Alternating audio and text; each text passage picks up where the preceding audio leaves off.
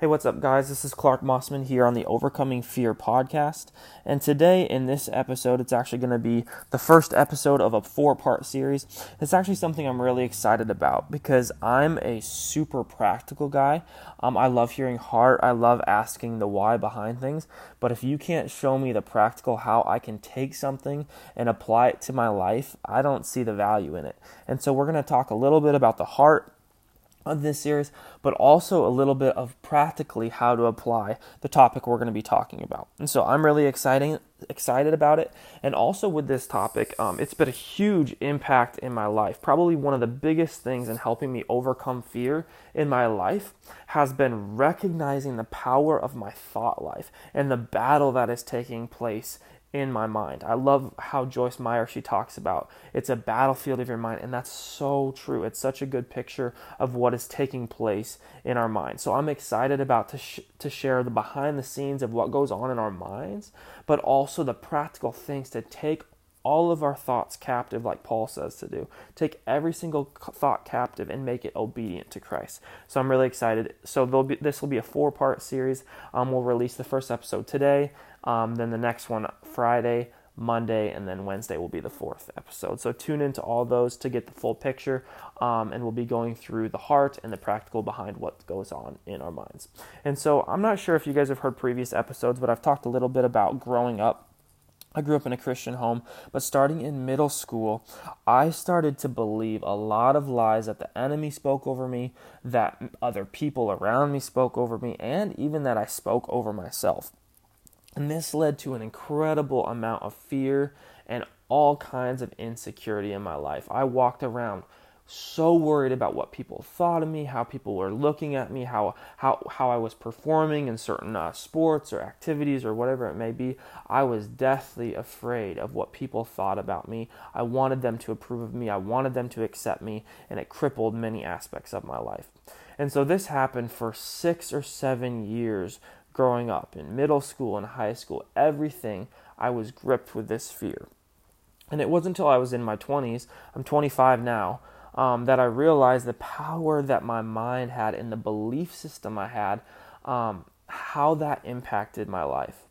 The insecurity and the fear had controlled me for so long. I remember making all these decisions um, based off of fear, but in my 20s, I remember making the decision. I said, I put my foot down and I said, no longer am I going to be held hostage by this. No longer am I going to let fear paralyzed my dreams, my visions, in every aspect of my life, even my relationships. No longer am looking at, am I going to let fear influence those things. And what I realized moving forward that all of those feelings and those thoughts, everything, all that insecurity, all that fear, it started in my mind. And what I didn't realize was that the mind is the leader it's the leader of thoughts, obviously, but it's also the leader of the actions that we take. And it's the leader even of our emotions. It leads our life and it shapes who, our bec- who we become. And so, negative thoughts in your life go hand in hand with a negative life. Your thought life influences your life. So, if you have a negative thought life, your life is going to generally be negative. Even problems, sin issues, all of those things lead back to your mind. And so in my life, I did not know I had the ability, the free will to choose my thoughts. And in turn, the result of that would have been to change my life. And so there's a there's a verse I wanted to share with you. It's Proverbs 23 7. Some of you may know it. It says, So a man thinks in his heart, so is he. And I was looking at this verse the other day and I was I was reading over it um, and I I read it multiple times before, before, but something stuck out. I said, okay, so a man thinks in his heart, so is he. What is thinking in your heart? Because oftentimes we think, okay, we're thinking in our mind, we're thinking in our brain, but what is thinking in your heart? And so I was wrestling with this and um, looking over it, and all of a sudden I felt like um, I really had some revelation on it. I'm like, thinking in your heart is really, truly believing it. And as many of you know, a lot of times we know things in our mind, like, okay, God loves me. He loves me unconditionally. Yes, I know that. But if you're dealing with insecurity and low self worth, you may be, or even performance mentality, you don't understand, you don't truly believe, you don't have the heart revelation that lo- God loves you unconditionally and he will ne- his love will never change based off your performance. You may know that in your mind because you've read it somewhere, but you don't truly believe that deep within. I call it your deep rooted belief system. And so I think that's what the author of this proverb is talking about when he says, So a man thinks in his heart, so is he. It's saying, So a man truly believes deep within him. When he believes that, that is who he becomes. And so that's what we're going to be talking about through this four-part series is your mind leading to a deep-rooted belief system really shapes who you become. And what I want you overall to do is I want you to start thinking about what you're thinking about. You need to start recognizing what's going on in your head and don't allow every thought that comes in just to run free and run wild. You're supposed to take those thoughts captive. And so I want to start off really by saying, think about what you're thinking about. So, one of the things I want to go into um, real quick here is that we are a three part being. We are a spirit who has a soul who lives in a body. We're a spirit, soul, body, three part being. And so the spirit, when you give your life to Jesus, if you've committed your life to Him, you're a Christian, that means you are born again. Your spirit is born again and you're led by the Holy Spirit.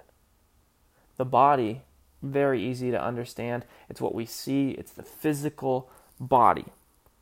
And the soul is your mind, your will, and your emotions. And so your spirit, with it being born again, when you die, your spirit is living forever, right? And your body, at you know, someday we're gonna die. And your soul is your mind, your will, and emotions. So that's the part that is somewhat still being influenced today. And so there is a battle going on right there in your soul, your mind, your will, and emotions, but your mind is really influencing your will and your emotions. So the mind is the that main part of it that the enemy knows hey, it can still be influenced. They might be a Christian. They might be, when they die, going to heaven, spending eternity with Jesus. But I know I can still make their life miserable if I can capture what's going on in their soul, if I can capture what is going on in their mind. And so there is a battle that is taking place on that, on your soul. And so the how the goal is, what how it's meant to be, how we're created to be, is that our soul, our mind, will, and emotions, and our body, our physical body, are meant to exist in submission to our spirit. And our spirit is meant to be in submission to the Holy Spirit. I'll say that again. Our body, and our soul are meant to be in submission to our spirit, and our spirit is meant to be in submission to the Holy Spirit. But I want to think about the enemy understands that there's a free will that still exists in your soul, that you have the ability to choose am I going to live by the Spirit or am I going to live by the flesh or the sin nature? And so I want to think I want you to think about your life. I'll even use me for some examples. Think about the battle that is taking place. We all know, hey, let's we need to spend time in the Word. We need to spend time in the Bible. We need to spend maybe personal time with Jesus um, in our in our everyday lives. But think of the battle just for that that takes place. Okay, I committed to getting up in the morning. I com- I'm going to get up a little early before work and I'm going to spend time in the Word. I'm going to spend time in prayer, whatever um, we do. And there's a battle in the morning. Our alarm goes off, and we have a decision. There's a battle that's already taking place in our mind. My physical body is tired. My flesh is tired. I do not want to get up in the morning. But my spirit, I know that I need to feed my spirit and awaken my spirit and develop that personal relationship. So there's already a battle at that point going on. Do I get up and crucify my flesh and awaken my spirit?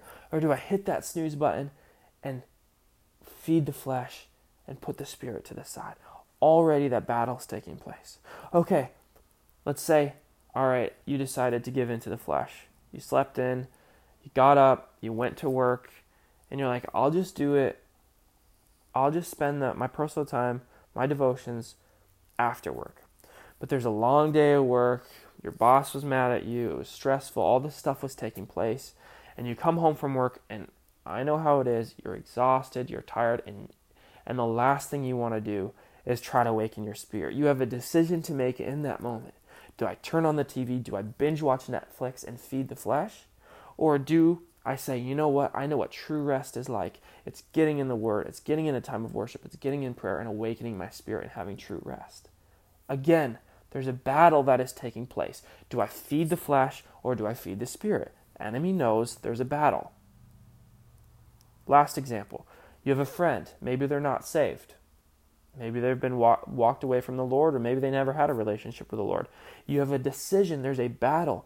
Do I give into the flesh and just stay comfortable and never bring up a relationship with God and never bring up the eternal perspective? Or do I say no, I need to ha- I need to have the bigger picture. I need to live in the spirit and I actually bring up, "Hey, what's going on?" There's this Jesus and, and you start sharing about Jesus. You have a decision. There is a battle in every area of our lives. We can see there is a battle taking place. Do I live by the Spirit or do I live by the flesh? You can I can see it in my life, and I'm sure you can see it in yours. I know I mentioned this before, but I just love the picture that Joyce Meyer paints when she her famous book, The Battlefield of the Mind.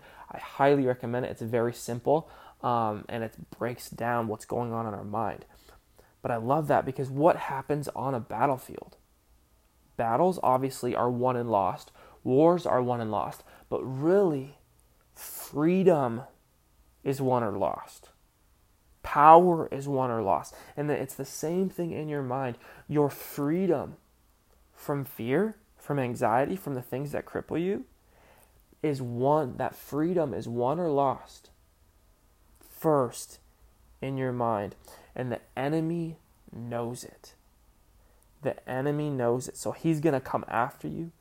He's going to he's going to try to cripple you first in your mind because he knows it influences everything else. There's a famous um, neurosurgeon, Dr. Caroline Leaf, that says I think it's either up to 95 or 98%. I don't remember exactly, but it's a very large number.